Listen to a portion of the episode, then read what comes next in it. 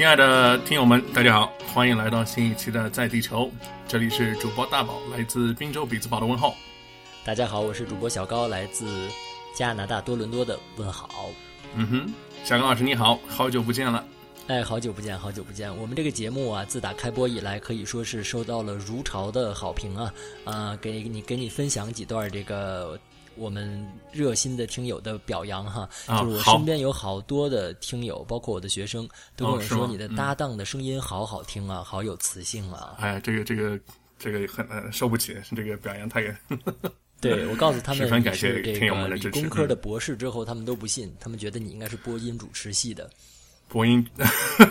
我在那个高中的时候，我们班主任就是说，哎，你怎么你你应该去考那个，就是那时候叫叫北北什么北京，就是中国传媒大学，那时候还不叫中国传媒大学，叫、嗯叫什么来着？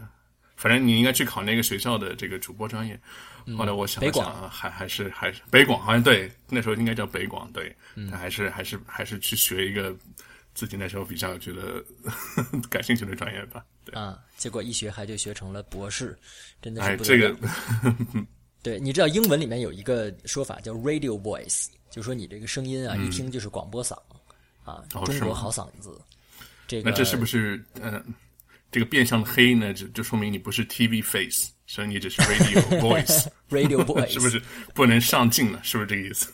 哎，你还别说，我真我身边还真有好几个人想跟我要你的照片儿哦，别别别，这个这个，啊，我觉得还是保持 radio radio 对 voice。对我们这个就我们这个节目啊，要发挥广播最大的一个优势，就是隔着一层面纱，你不知道，你可以尽情的幻想大宝老师长什么样。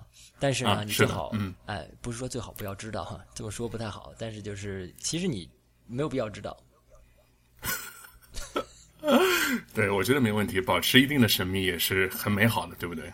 对对对，有一定的幻想嘛，对吧？嗯哼，对，今天我们要聊的这个话题是什么呢？是我们作为海外党啊，或者叫时差党，不得不聊一聊这个时差，因为生活在国外呢，基本上，嗯，大多数的这个外国哈都会有一个时差的问题，嗯，对，所以呢，甚至网络上现在也有时差党这个说法，一般就是在国外留学的这些留学生。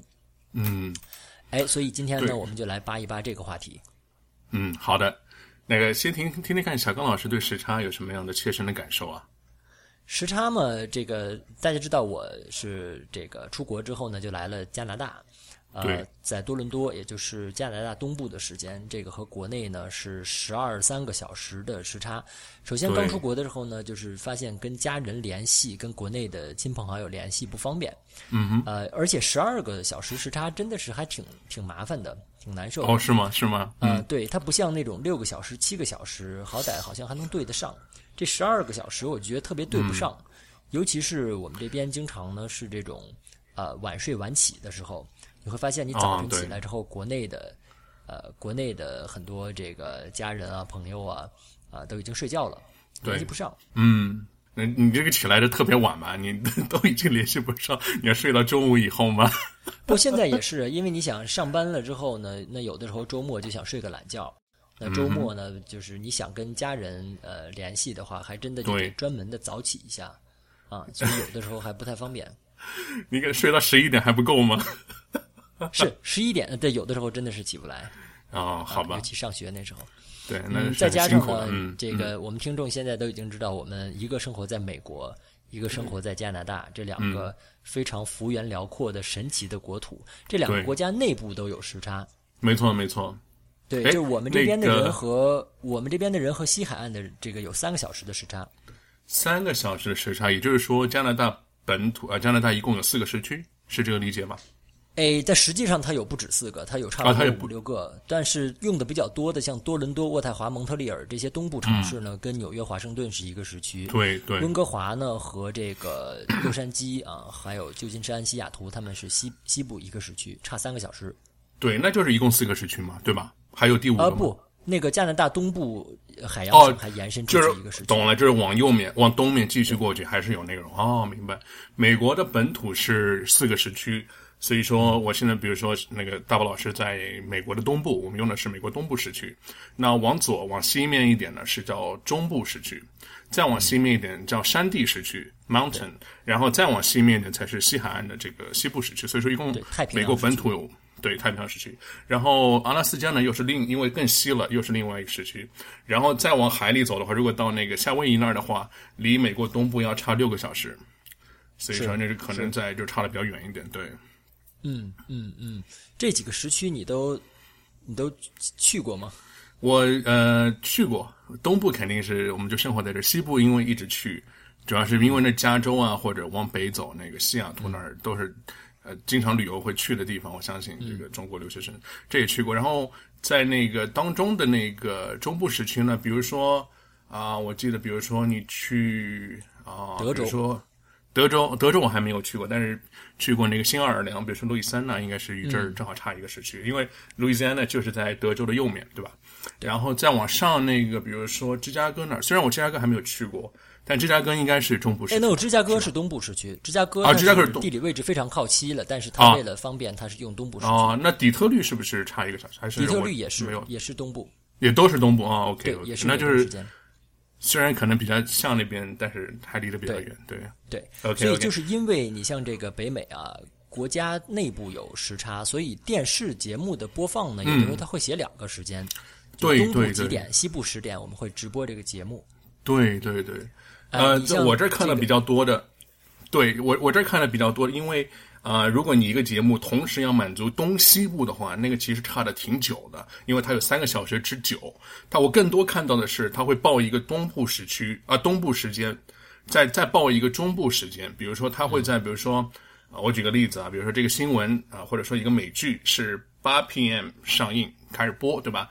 这个八 PM 就指的是东部时区的，然后它紧接着呢会在后面再加一个七 C，就是在 Center Central Time 中部中间是中部时间的话是七点，嗯，因为那时候我们八点，它正好七点嘛，对吧？所以他会这么写八，然后一个杠七 C，这个意思就是说指东部和中部时间分别播放的是。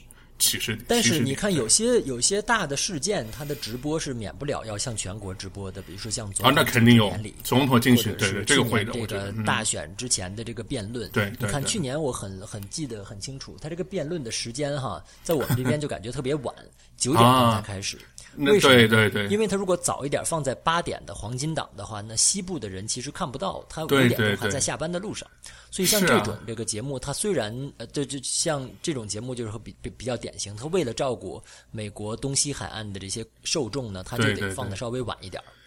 是的，是的，比如说类似于的，还有比如说奥斯卡或者格莱美的颁奖礼啊，或者每年的超级碗的这个比赛的直播等等，这个都是要考虑。超级碗可能每年的地方不一样，但但是比如说奥斯卡和那个 艾就是颁奖礼的话，一般都是在西部，它基本上是根据那时候的时间，所以我们东部就会显得比较晚，相对比较晚一点才看到这样的直播。对对，没错。然后这是一个哈，另外一个生活在北美，你能感觉到明显一个需要适应的地方呢，就是他用下时令。夏令时，夏令时，夏令时的这个这夏时令这说法是哪儿来的？好像也也有这是一个夏令时。好，咱就说夏令时啊，夏时令也可以，没问题，我觉得。夏令时是我不知道我们国内有多少这个同龄人哈，八零后。其实我小时候有一点模糊的记忆，在一九八六年到九二年之间，我国就是中国，其实也是用过这个夏令时的，后来取消了。我完全，所以特别小的时候有一点模糊的记忆，就是夏天要调那个钟。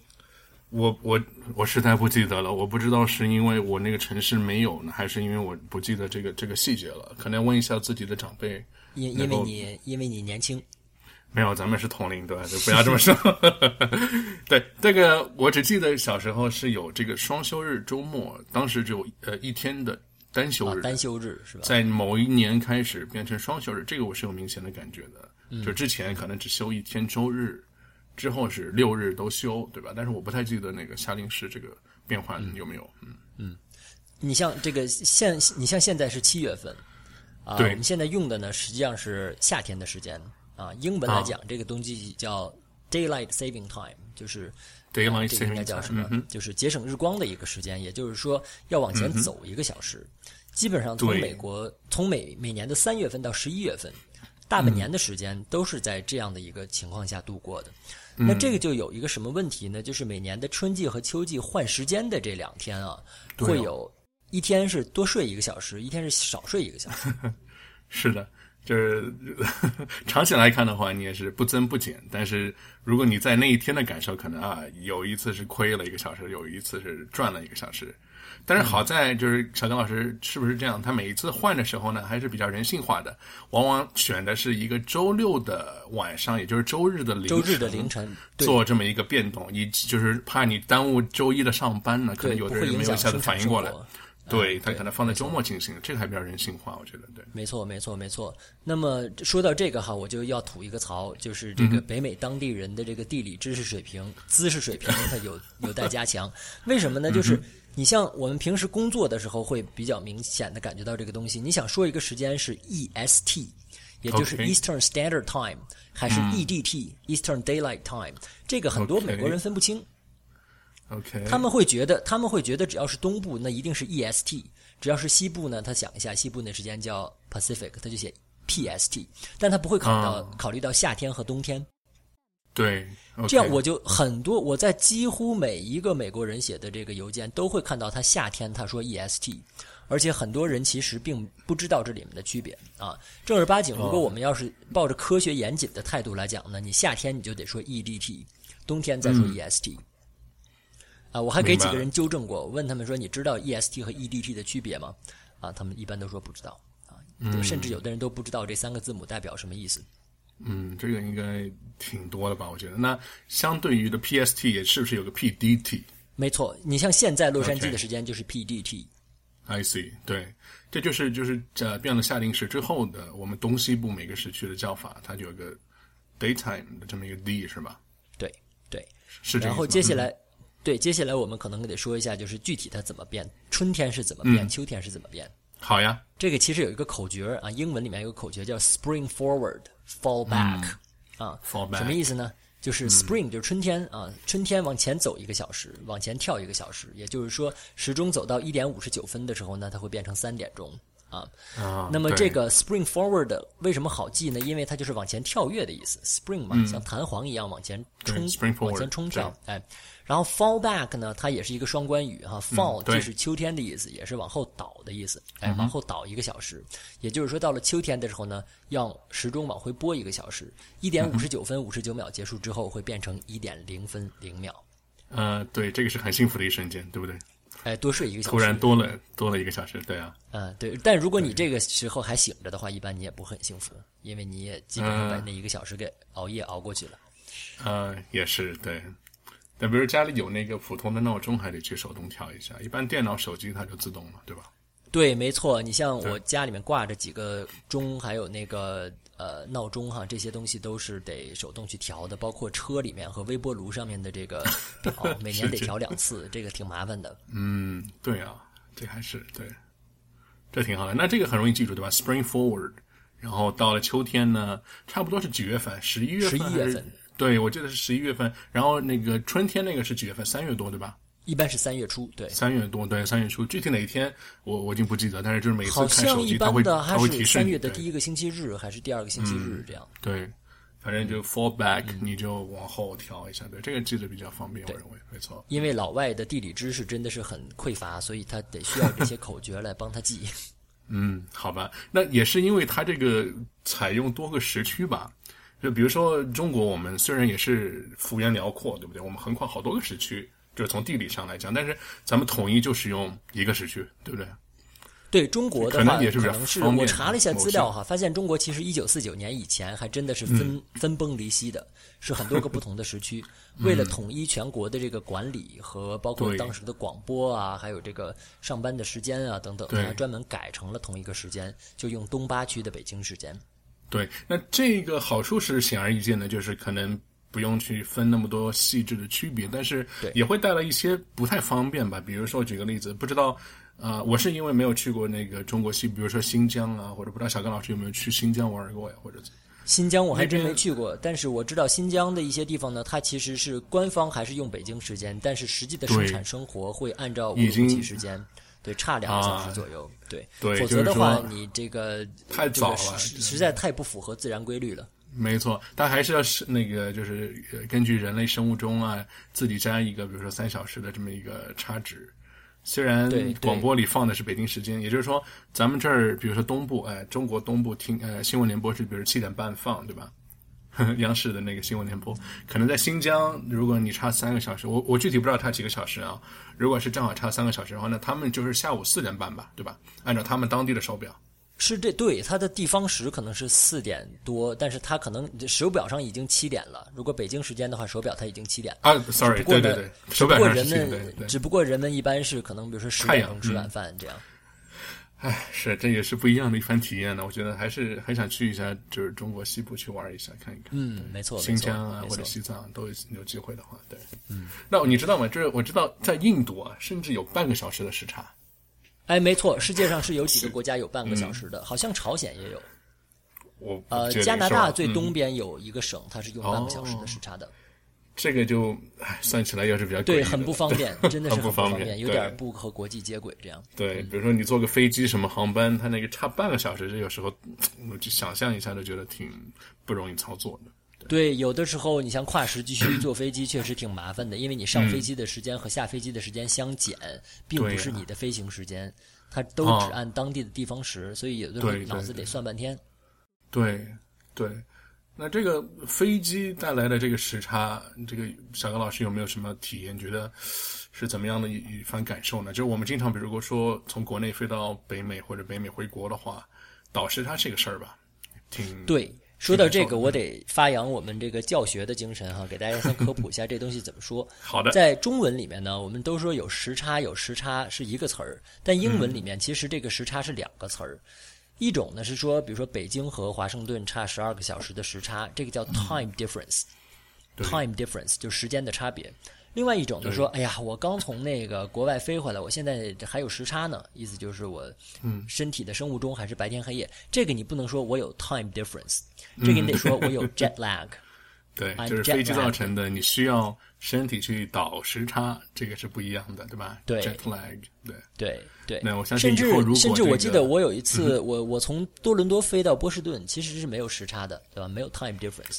但我说我很累，嗯然后那边呃就我接待我的一个美国朋友就说，那其实你就是有 jet lag，为什么呢？因为你你坐了飞机嘛，在一个封闭的这个喷气式的这么一个腔体里面，这个嗯飞机本身不透气，它会让你很累，这个累就叫 jet lag。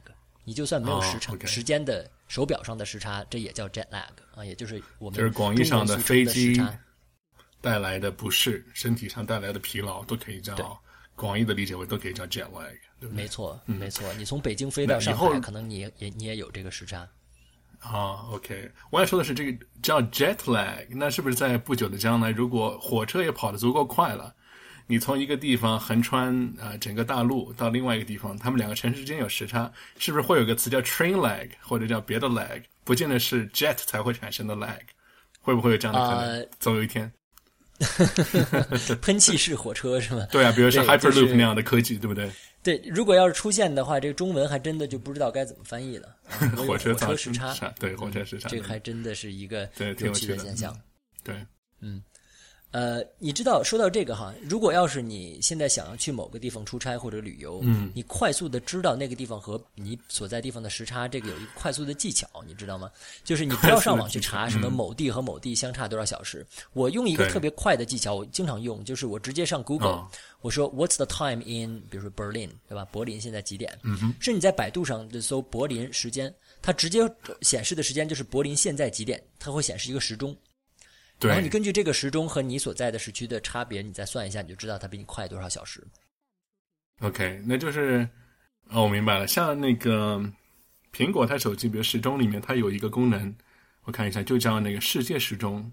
你可以往世界时钟里添加各个城市的这个当地时间的 clock。如果你那比如说经常去飞那几个地方，你可能就把它加进去，你也可以看一看，或者就像小刚老师说的，直接问一下 Siri。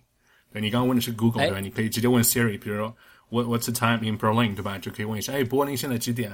他就直接告诉你了，你可能就有数了。没错，这个这个回答的应该非常智能。你就是不用再点好几下进到那个世界时钟里面去查了，那样你还得自己算。你就直接搜现在柏林几点啊？现在什么巴黎几点？他直接会告诉你答案的。对，挺好的。是的，对我觉得时间是一个可以很深层次去聊的事儿，因为时差带来的各种有趣的现象，或者说。我们的体验或者感受也会挺多的吧？咱们可以聊一聊这方面的。我你说到这个，我今天就黑到底了，我就黑这个美国人没有地理知识。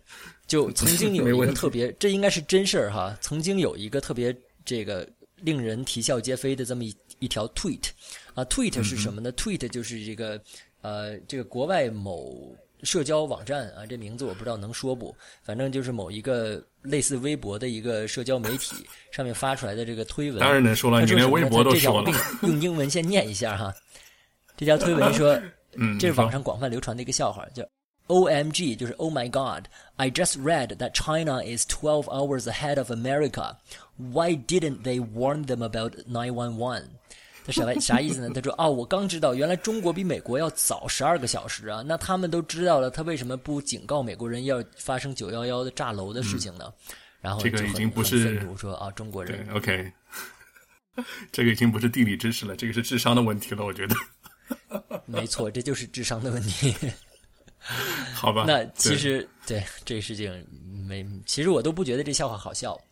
好笑的就是，居然有人真的不知道这个时差是怎么算的。对，对，这个是，好吧，这个我觉得美国人对一些常识性的东西还是知道的比较少一点，真的。嗯嗯嗯。不过你说到这个，这个也其实也不能怪美国人。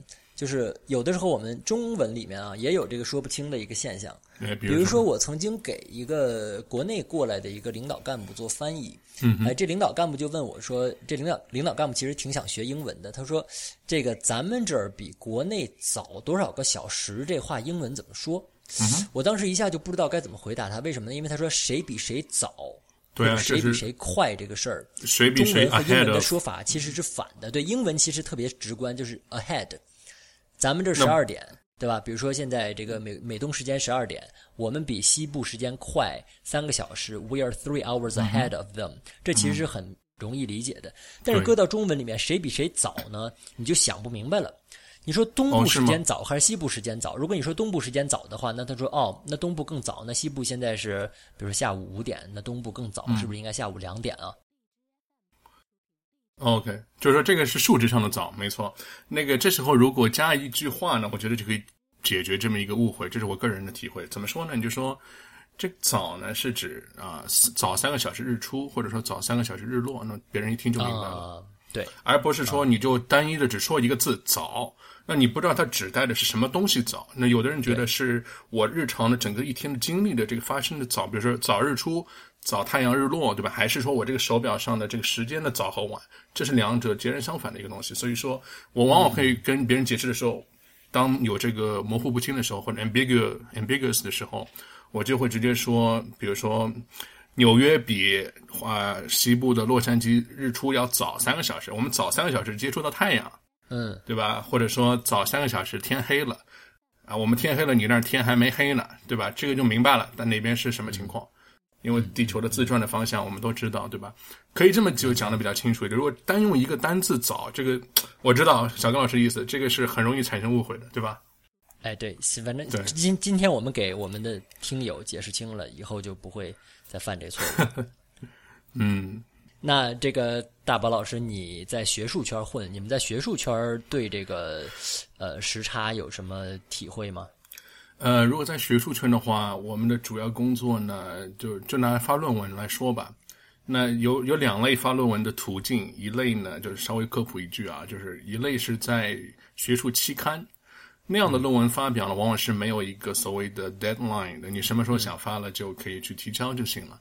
但是还有一大类的学术发表呢，是在学术会议。学术会议呢，往往是因为它会议每年是在一个指定的时间开的。那所以说，它的截稿时间呢，也是往往是在比如说之前的六个月、七个月之前，它会划定一个节点。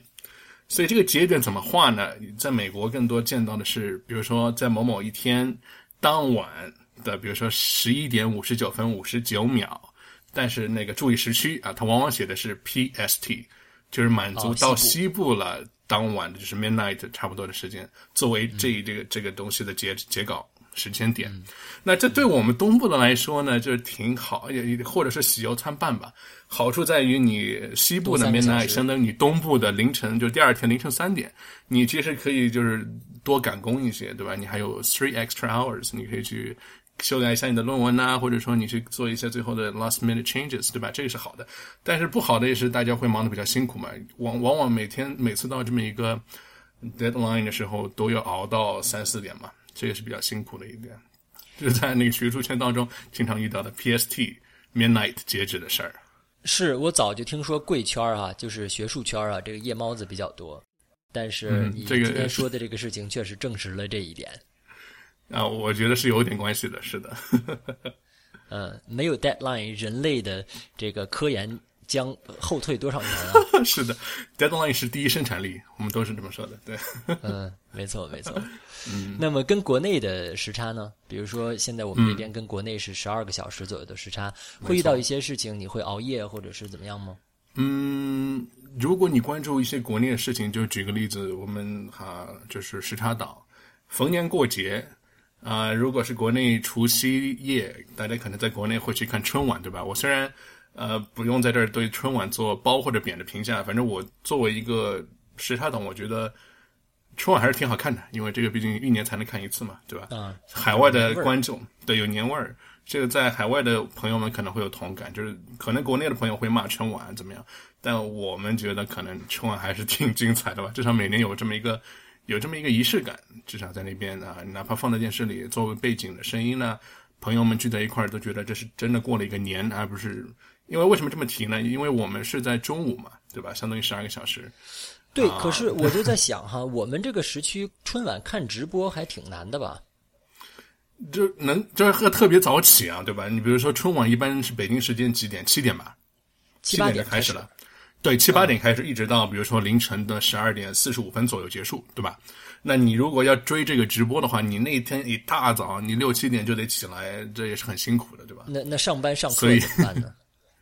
如果没有赶到周末，那肯定不行了。如果是赶到周末呢，可能大家愿意有一个早起啊，一块儿去，就是按照北京时间来过一个中国年，因为毕竟是中国年？我觉得真的是挺辛苦的。其实说实话，我我们这边更多的做法哈是，呃，干脆就不看，也不看微博上面的这些评论，然后等到当天晚上呢，等下班之后，等下班之后，哎，围坐在电脑前。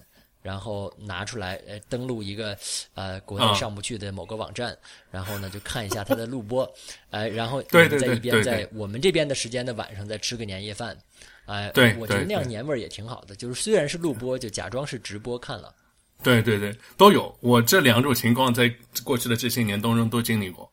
呃，由于可能是由于是否是周末呀，或者说朋友们时间能不能岔得开呀，等等都有。有的呢，就像小高老师说的，就干脆就忍住。啊，其实你其实不发微博，你也忍不住基本上你就朋友圈上全都是吐槽的。对你，你除非能够不看微博、不看微信，对，不然，对，基本上你所有的槽点都已经看到了，你再去看，就是去去印证这么一个一个槽点吧，有这种一种感觉。嗯，对，嗯，说到说到这个忍住，就是就像你刚才说的，它其实是给我们提供一个仪式感。对，我觉得春晚的意义在于已经是个国家仪式了，这件事情也是不可能轻易取消的。我觉得这么多年了，作为海外华人或者说在国内的这个朋友们，这件事儿已经是一个仪式了。我认为真的，嗯，咱们等明年春节的时候，如果这节目能挺到明年春节还活着哈，咱们再专门聊这个海外党怎么过春节的事儿。哦，对，我觉得这肯定是可以聊好多期的。是的，对，春晚吐槽是一个永恒的话题。嗯，是的。那说到这个忍住不看这个事儿啊，我自己有一个另外一个类似于时差相关的亲身经历。嗯，这个要追溯到另一个很伟大的时刻了。这个就是零八年我们咱们这个北京奥运会的开幕式那一天。嗯，那个那一天咱们都知道是对，二零零八年的八月八号是咱们的开幕式。那个暑假呢，我正好在这个美国西部的 Berkeley 呃做这个交换。那天呢，咱们有很多中国朋友啊。咱们就很起了一大早，就是等于是想看中国这个北京奥运会的直播，对吧？因为北京的当晚就是那天美国的早上嘛，对吧？可是呢，美国 NBC 并没有直播，没有直播，没有任何一个电视台直播。他怎么操作的呢？他就是把这个东西录播下来了，然后呢，在当晚美金美国的黄金时间 （prime time） 再去以录播的形式放给所有的美国观众看。我觉得他可能也是考虑到这个广告商的压力吧，因为如果一大早放的话，可能没人去看，因为那也不是周末，对吧？他可能因为这些种种原因，他就完全采取录播的形式。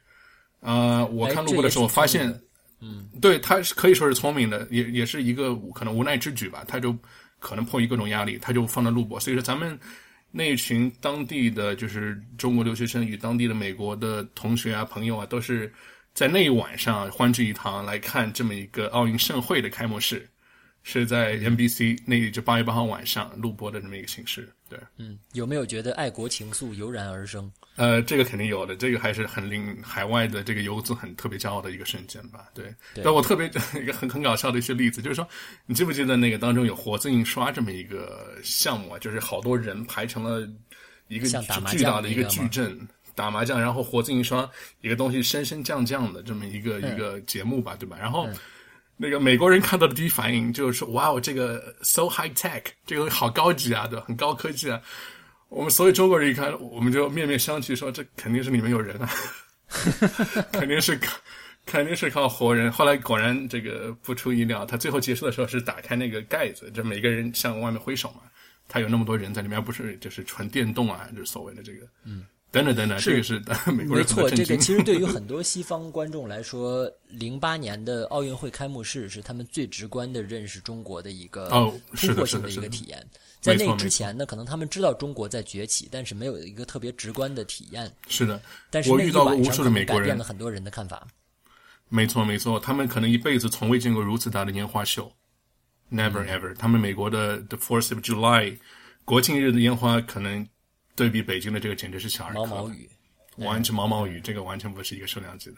他们还是很震惊的，我觉得这个也为这个祖国的这个崛起感到骄傲。没错，今天我们这节目，呃，说着说着，半个小时时间已经已经到了。我们今天跟大家很开心聊了个时差的问题，但是呢，我知道大家收听我们的节目其实本身就有时差啊。当然，我们这是录播了，不存在。直播的节目啊，我们还没轮，我们两位主播还是没沦落，没沦落到需要做直播的 直播的这个 境地，是吧？哎，你知道吗？现在荔枝已经很大很大程度是靠直播了。呃，我我知道，我我正想提呢，就是不光是有那些比如说斗鱼啊这样的直播视频的平台，它现在音频平台都有直播的，就是很多人在那说话，对。然后有些东西还是比较污的吧，好像对吧？啊，我们不跟他同流合污啊！对，咱们还是不要同流合污吧。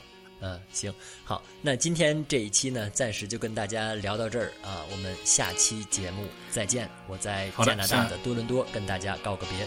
好的，我们下一期节目见，拜拜，拜拜。